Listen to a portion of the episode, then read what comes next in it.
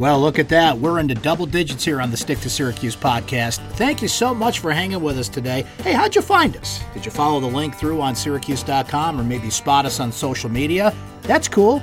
But here's another great way to make sure you get every new episode of the Stick to Syracuse podcast, which comes out every Monday.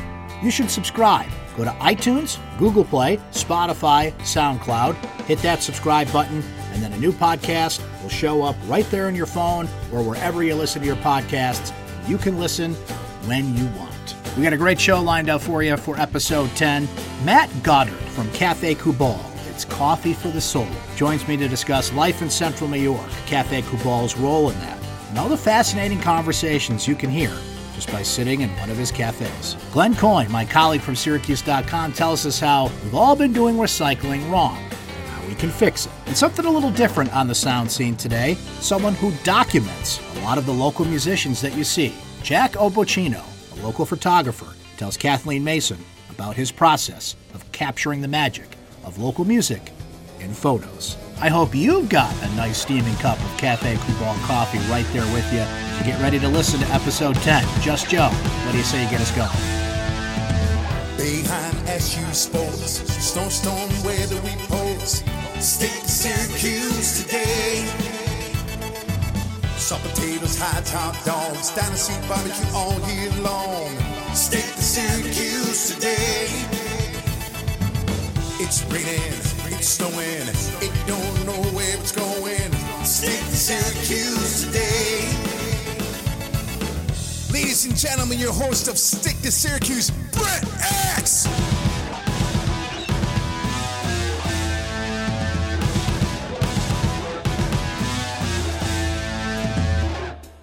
best and I think perhaps underrated things about living in Syracuse, New York is how easy it is to get a great cup of coffee. And coffee nerds know here in central New York, one of the go to places is Cafe Kubal.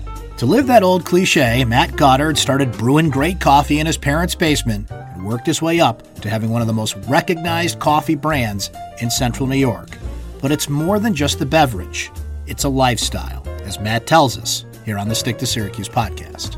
Matt, they say that coffee's for closers, right? but coffee also unites us. It's amazing how so many meetings, conversations, ideas, creativity is born by let's go have a cup of coffee. Right. It's amazing how that becomes part of that process. Why Mm-hmm. does coffee unite us so much? Uh, coffee sets apart a period of time. Um, it's easy to commit to going out to coffee with somebody. Um, if you don't like it, you can just get up and leave. we have a lot of uh, first time uh, Tinder meetups over coffee. we also have a lot of meetings, you know, we have a lot of coffee meetings in our cafes as well. Um, and we have uh, it's it's a in in today's time it's hard enough to sit down and have a face to face discussion with with anybody over an appointment or anything like that, and it just is uh, even people just bumping into each other that come to the same shop of ours regularly end up becoming friends eventually, you know, that kind of thing. So I'm honored. That's one of the reasons why I really wanted to be a part of uh, the community in Syracuse and settle down and, and start the business here was because I wanted to um, advocate for community entanglement or community discourse. Um, the American Revolution was planned in a coffee house. I did not know that. It was. How about Yeah. that? Yeah. See, the other big uniter there is beer. Right. Right. Let's Right. go have a beer. Let's go have a cup of coffee. Yeah. Depends what time of day it is, how well you know somebody, whatever Right. the case may be. But I'm fascinated how those two things in particular Uh-huh. has just expanded in the last what 10 to 15 years right you're celebrating your 15 year anniversary it's a good Mm-hmm. it's a good link there why have people embraced it more than it seems almost any time that we have before Well, for starters, there is generally a lot more of an intrigue, I think, in the public's um, uh, desire to know. They, the, the public wants to know more about how things are made, Um, and I think that the in general, especially in this town, at least what I've noticed in talking to my customers, is that they're interested in it. Right before we went live, you were asking me, you know, how we brewed this coffee and the extraction process, and then the agitation when we decanted the coffee in the Chemex and that kind of thing. So It's fascinating. it, it is. yeah. It's fascinating. That's a good starting place. There's that, and then once people get into that scene, then it's it's enjoyable, you know. And the craft movement has gained quite a bit of traction. Having a cup of coffee, I can't speak for beer necessarily, but for at least in my cafes, um, they meet up and people want to have that face-to-face interaction there's still no replacement for it even though all of the you know the the digital age is upon us and all that with social media or whatever sometimes i call it uh, anti-social media yeah, that's a good way to put it. uh, you know ways. people still want to meet up you can't and have a cup of coffee on Instagram. No You can put You your take cup a picture of coffee. of it Exactly. yeah sure You could put your cup of coffee Right. on Instagram, but it is and they it- still do obvi- they- Of course. obviously but you know while they're meeting up, and that's Right. fine. That's great. But there's something about having a cup of coffee that means we Right. let's get together yeah in some way, shape, or form and, and connect over over that coffee. right How did you get into this? How did you take that passion for coffee and turn it into what Cafe Kubal is now? It just was something that I wanted to do. Just got an itch to explore it. I'm still exploring it. It was just something I wanted to do, and I learned a little bit about it by dipping my toe in the water, and I started to just get really interested in it, and eventually, you know, took a trip to coffee growing origin in Guatemala, and then decided, you know, this is a whole world that I want to do. If I, I don't travel as much as, as some people do, but when I Mm-hmm. travel, the first thing I, I do is where's the good coffee spot? Yeah, You talk to somebody who knows where the good local spot is. Give me a good local coffee spot. And there's never been more great local coffee spots than right here, right now. And to think that all these places all around the country are doing the same thing you're doing from, Yeah. from these same spots. It's, it's fascinating to think Yeah. about. Well, I, I like you always try to find a good local coffee spot, but uh, also when I travel, I also bring all my own gear. If you can do it, right? yeah. Matt, where, where do you see kind of your role in the community and, and Right. Cafe Kubal's role in the community after 15 years Yeah. being here? You brought it up. How many first dates, business Right. meetings, people that Yeah. that connect i- in in your in your stores and and drink Yeah. your coffee at home or drink your coffee wherever it shall be? Where, do you see kind of your role in Central New York now? People will often ask me that question, Brent, and they'll say, "Oh yeah, he's the coffee guy or whatever." You know what though? Cafe Kubal is in the people business. Coffee is obviously great. I'm a huge fan. I wouldn't be so passionate about it if it weren't. But I'm, one of the reasons why I'm passionate about coffee is beyond the actual beverage that it is. It is uh, more what coffee perpetuates that I'm interested in. Um, my first job in in college freshman year, I worked in a coffee shop and I saw what it did. I didn't know very much about coffee at that point, but I was learning about it and I I, I noticed what it did in a community. Um, we've had a number of success stories that oc- that have occurred um, revolving around our place. Um, the the third place, we, there's talk of you know going out for coffee. It's a it's a place that isn't home, isn't work, but it's elsewhere. Um, so we like to be uh, ingrained in the community, and we train our staff to be kind. It's one of the core founding foundational principles that we have is to show kindness to anyone that walks in, not just customers. So we're the kind of place that if it's a few minutes after close, you know, and they walk up and they look in the window or whatever, we're like, "Come on in." Well, at least talk to you for a minute, you know, if we if we don't have anything to serve you. But we always have something to do, you know, something to give you if you come in, um, sell you. But we always no, we'll always we'll always take care of you. Um, and we also even people that are definitely not in our cafes to buy anything. Uh, someone asking for directions, someone waiting for the bus, uh, get out of the cold for a bit. Um, you know, if we can help you, we do. There is a real comfort. We really try to, you know, we what our tag is coffee for the soul. We try to engage the community in whatever way we can. We try to help people that come in and then send them back off a little bit better off than when they first walked in the door. What are some common mistakes that I make that people make at home? Like, I, I'll be honest with you, okay? I love coffee. Yep. I got a Mr. Coffee at home. Cost me mm. like 29 bucks Right. at, at Target, right? Sure. And I just kind of scoop the coffee in and make it and, and go. Right, Now, right. I'm, I'm, I'm, I do spend on coffee. It reminds me of that mm-hmm. great scene from Pulp Fiction. Yeah. When when he's like, "Oh, that's some real gourmet stuff you Yeah. got there." Like, Yeah. I know, Jules. I buy the coffee because my Yeah. wife buys crap. Right? I'm editing myself. There's a lot Yeah, of words yeah, I can't yeah, say there. plus- yeah. I'm that guy. Like Uh-huh. I, I'm a nerd about my coffee. But Uh-huh. I- I- you've got the thing, and you're swirling around, and you're doing the thing. I'm like, oh man, I am not doing this right. So, what's the best tip you can give somebody like me that wants to make better coffee at home? Well, I'm sure that you're much better at interviewing athletes than I am, so I can't hold a candle to that. But thanks for uh, thanks for the vote of confidence. But there are just a thousand different things that are variables people don't um, consider. Um, I would say probably first and foremost, everything has to be clean, cleaned regularly. Coffee, you know, if you have like a, a mug, if you have like two or three sips left in a coffee mug, and then leave it set for a week, you'll have like a layer that's Yeah, not pleasant in the nasty. bu- no. Yeah.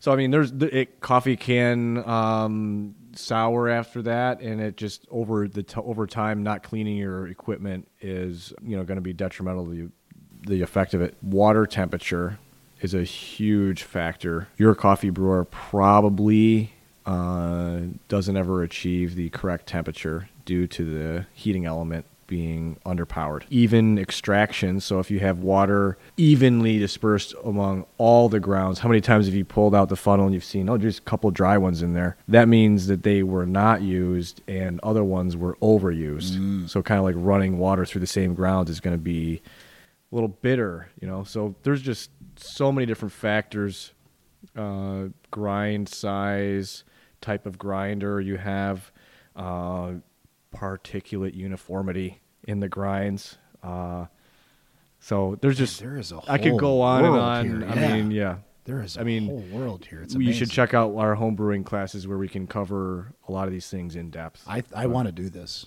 All right. I want to do this. I'm in. I'm in 'cause I got to make good coffee at home. I think I'm making good coffee at home. We'll get you Hearing what you're saying, at I'm like, least- yep, I'm doing all these things wrong. yeah, at least better than where you started. We'll definitely get you better off. Matt, I ask everybody that comes Sure. on the Stick to Syracuse podcast Yep. this question, and I want to ask you this question. Sure. What makes Syracuse Syracuse? I think um, it's a personality. You know, I think I'm originally from here, so I'm familiar with the culture. Um, such bad traffic around here, right? That's why everybody leaves the dome early, right? Got to beat that traffic. Oh, up by ten looks good. All right, let's go. Uh, or down by ten this year. My dad had that down to a science. God rest his soul. He had that down to a science. He I- knew to it's- get right out of there at the right time. So, in all seriousness, so so I think it is a uh, a healthy balance of optimism and realism in the town. Uh, Syracuse has been a test market for chain retailers. It's been that way for since I was a tiny kid. I remember new concepts coming in and testing out their whole uh, presentation to people in Syracuse test market. So I think it's a good cross section of the United States. But there's a, a there's an amount of um, skepticism in Syracusans' willingness to adopt new concepts, and then once it is successfully communicated, and they and people from here like myself feel heard, then they are fanatical and fully adopt it. Kind of like haddock and Italian restaurants. That's right. That's right. one thing that we do have quite an abundance of. and um, great coffee. and now great coffee. but I'll tell you, it, it took me a long time to communicate that and get people used to the idea of artisan roasted coffee and small batch roasters in cafes. Um, it just took a long time, you know, just talking and going to farmers markets and grassroots things and efforts and this and that. But um, I think that we have enough people, at least, that support us now that are convinced that are all about it.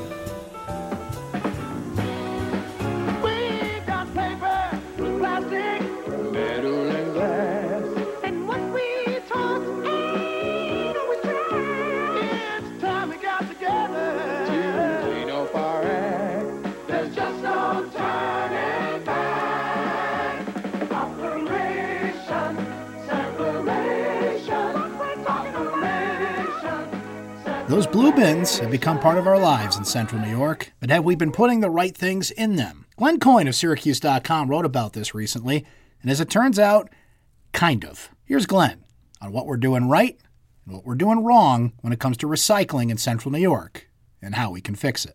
Well, we're certainly not doing it all wrong. In, in fact, uh, Onondaga County has a pretty good rate. We have a 1% contamination rate, meaning 1% of the stuff that goes in, in the recycling shouldn't go there. There are a lot of places that have 20% or more. So even though we might be doing some things wrong, we're still pretty good. Um, that doesn't help us in the greater recycling crisis, which is basically that nationwide, worldwide, there's just too much stuff in recycling that shouldn't be there. So China has stopped taking a lot of things, including paper, and that has really driven the market down. Um, but but here in Onondaga County, despite the fact that we do well, we still put in about 400 tons of garbage every year into the recycling. Wow. That's a so so the one percent is still 400 tons. Okay, we all want to be better recyclers, right? Here's a few tips on what not to do. Three major things that OCRRA told me. One, people in with good intentions put their recyclables in a plastic bag before putting them in the blue bin. They don't want them to get wet. Don't do that. Don't do that. Here's what happens: those plastic bags come on the recycling line of in Liverpool, and they get thrown away immediately. It's a worker safety issue. They don't want people cutting open those bags, knowing not knowing what they're going to find. So that's 120 tons a year of stuff that probably is recyclable, but they can't tell, so they, so they throw it in the incinerator. So that's the big one. Number two, plastic bags. Your the the checkout you know bags you get at the grocery store, etc. Those are not well, they are recyclable, but don't put them in your blue bin. What happens is they get to the recycling plant, they get wrapped up in the machinery, and, and jam it up. Four times a day, roughly, they have to pull stuff out of the spinning machinery.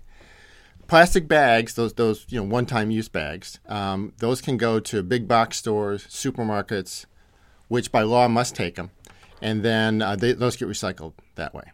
Third thing is what they call textiles. So that's uh, old clothes, towels, um, stuffed animals, etc.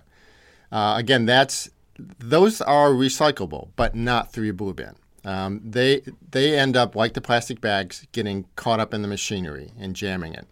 So what you can do with all of those, though, is take them to Rescue Mission, uh, Salvation Army, and they will either, if it's a reasonable piece of clothing, they'll sell it or, or have someone wear it. If it's not, an old towel, maybe a ripped up old stuffed animal, those can get uh, cut up and made into other things like filling for sleeping bags, etc. So, so a lot of things are recyclable, like plastic bags and textiles, but not in your blue bin. You think you're doing the right thing, placing something in the blue bin and it's off to be recycled, but sometimes we're not. There's even a term for it. That feeling you have is what they call wish cycling. You want this thing to be recycled because you don't want to see it get burned or, or landfilled, right? So you put it in the bin. Well meaning, right? Uh, one of my favorite uh, things that people put in garden hoses. um, thinking, hey, they're plastic, they're, plastic, recyclable. right. Yeah. Well, what happened is they're, co- they're what they call tangler. They get tangled up in the machinery and get tossed out. So, so when in doubt, throw it out. But before that, uh, check OCRRA's website, uh, ocrra.org, and uh, check what, what is recyclable and what's not. Hey, what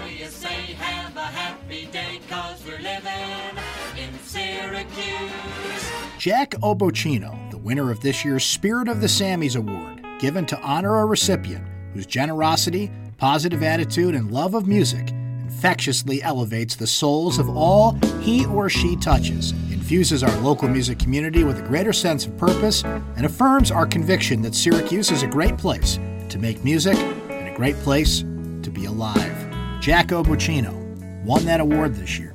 He talks to Kathleen Mason about that and his work covering live music as a photographer. Let's go on the sound scene. I found myself with a lot of time on my hands about a dozen years ago as a result of uh, divorce, as a result of uh, the kids growing up, empty nest. Uh, I was going out quite a bit, and um, I just wanted to be involved, and, and photography seemed like a good way. I had attempted photography of uh, of bands back in the 70s and in my opinion failed miserably. Uh, i had photographed you know some national bands back when you could bring equipment right into the uh, into the war memorial. I photographed uh, emerson lake and palmer. I photographed jethro tull uriah heep uh, manfred mann Tons. much of the list as I can remember. But back in those days, you could you could walk in with a backpack, a tripod, you know, all your camera gear. No one no one stopped you, no one searched you. But the local scene. The local started, like I say, about a dozen years ago or so. I'd gotten into digital photography. People have described it like it's a one-way street. They fail to realize what I've gotten out of being involved with the local music community. I mean, I mentally have gone on so many trips through the lyrics of, of local musicians. Uh, it's been a, a, build me up kind of thing when I, you know, when I'm down and I need a little bit of uh, pick me up. And I just, I, I gravitate towards the songwriters. I mean, I like it all, but I gravitate towards songwriters, as you're well aware.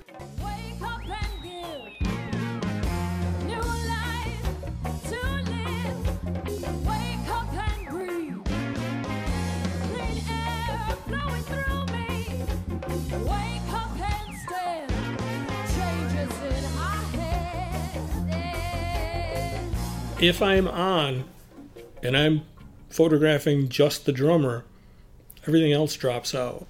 I don't hear the vocals. I don't hear the guitar player. I am focused on the drummer. And usually, you know, I can predict when he's going to hit the splash, when he's going to have both sticks up in the air after watching, you know. So while I'm photographing the lead singer, I'm also keeping an eye on, on the drummer because he's next. That's where you know my focus is going to be. A lot of times, even that's not predictable because uh, the drummers are setting back, and depending on what the other band members are doing, there might not be a, a, a, a clean sight line. So you know, all of a sudden, a sight line will open up. It's like the lane opening up in basketball. When it's there, you take advantage. So if all of a sudden the uh, the singer moves over and there's a clean sight line on the drummer, then he's the he's the focus for that moment. Uh, so there's there's certain things that I look for, and it just becomes you know it just becomes uh, second nature. But does the music itself help? No, because it kind of drops out at the end of a, a, show. Someone will ask me if they you know if they did a, a particular song, and it's like "Mm, I'm not quite sure. I'll tell you over the years it's been amazing to have you because the gift that you've given to so many musicians uh, musicians starting out musician local musicians it, it's great to have content now in this sort of digital world and it's expensive to have a photographer. And for you to come and to take photos of them and then just give them to people me included it's amazing. It's a huge, huge gift. Um, so it isn't just someone snapping with a cell phone, it's a professional photo. again, it's payback. I- It's, I it's Not a, understand. it's not as much a gift as, as a return. Will you do this forever? Um, is it something that you might slow down sooner or later? Or is this something that you just. It's I've just- definitely slowed down. I, you know, I've got certain shows that I commit to. Uh, I was at the Sammys. Those are big events photographically wise. They they take a lot out of me at the show. They take a lot of edit time. I I don't have the attention span I used to. I used to be able to edit those shows in, in a couple of days, and the last uh, Sammy show took me a little closer to a couple of weeks. Tell me about the Sammy Award that you received and and how you feel about that going forward. I questioned it. I, I've known about it since December because they wanted to know how to spell the name on the award, um, and I, you know, I I have questioned why. It's they said that this is something they have wanted to do for a couple of years. I'm not quite sure what you think of the award, but a lot of people look at that award as he's helping in the community through photography. But the way the Sammy, I wish I had brought the, the press release. Uh, the, the Sammys want the award to mean more than just someone who is helping with photography or helping with promotions. Uh, just the positivity about the music community, about Syracuse in general. Right, it's the spirit of the Syracuse Area Music a- Awards, and I believe you entail that, so that makes total sense to me. Thank you. And now, sounds from our next episode. One of the most popular acoustic duos in the Northeast, the Cadleys. you know, and I heard her in church and said, you know, you're too good to be playing for God. You really need to be out Right. In playing saloons for and sinners in casinos. saloons and casinos. so Right. please come play with me. That's next time on the Stick to Syracuse podcast. We thank you for listening to episode 10. Don't forget you can subscribe in iTunes, Google Play, Spotify, and SoundCloud. Thanks to our guests today, Matt Goddard from Cafe Kubal, Glenn Coin from Syracuse.com, and Jack Obuchino with Kathleen Mason on the sound scene. My name is Brent Axe. Until next time, I'll meet you at PNC.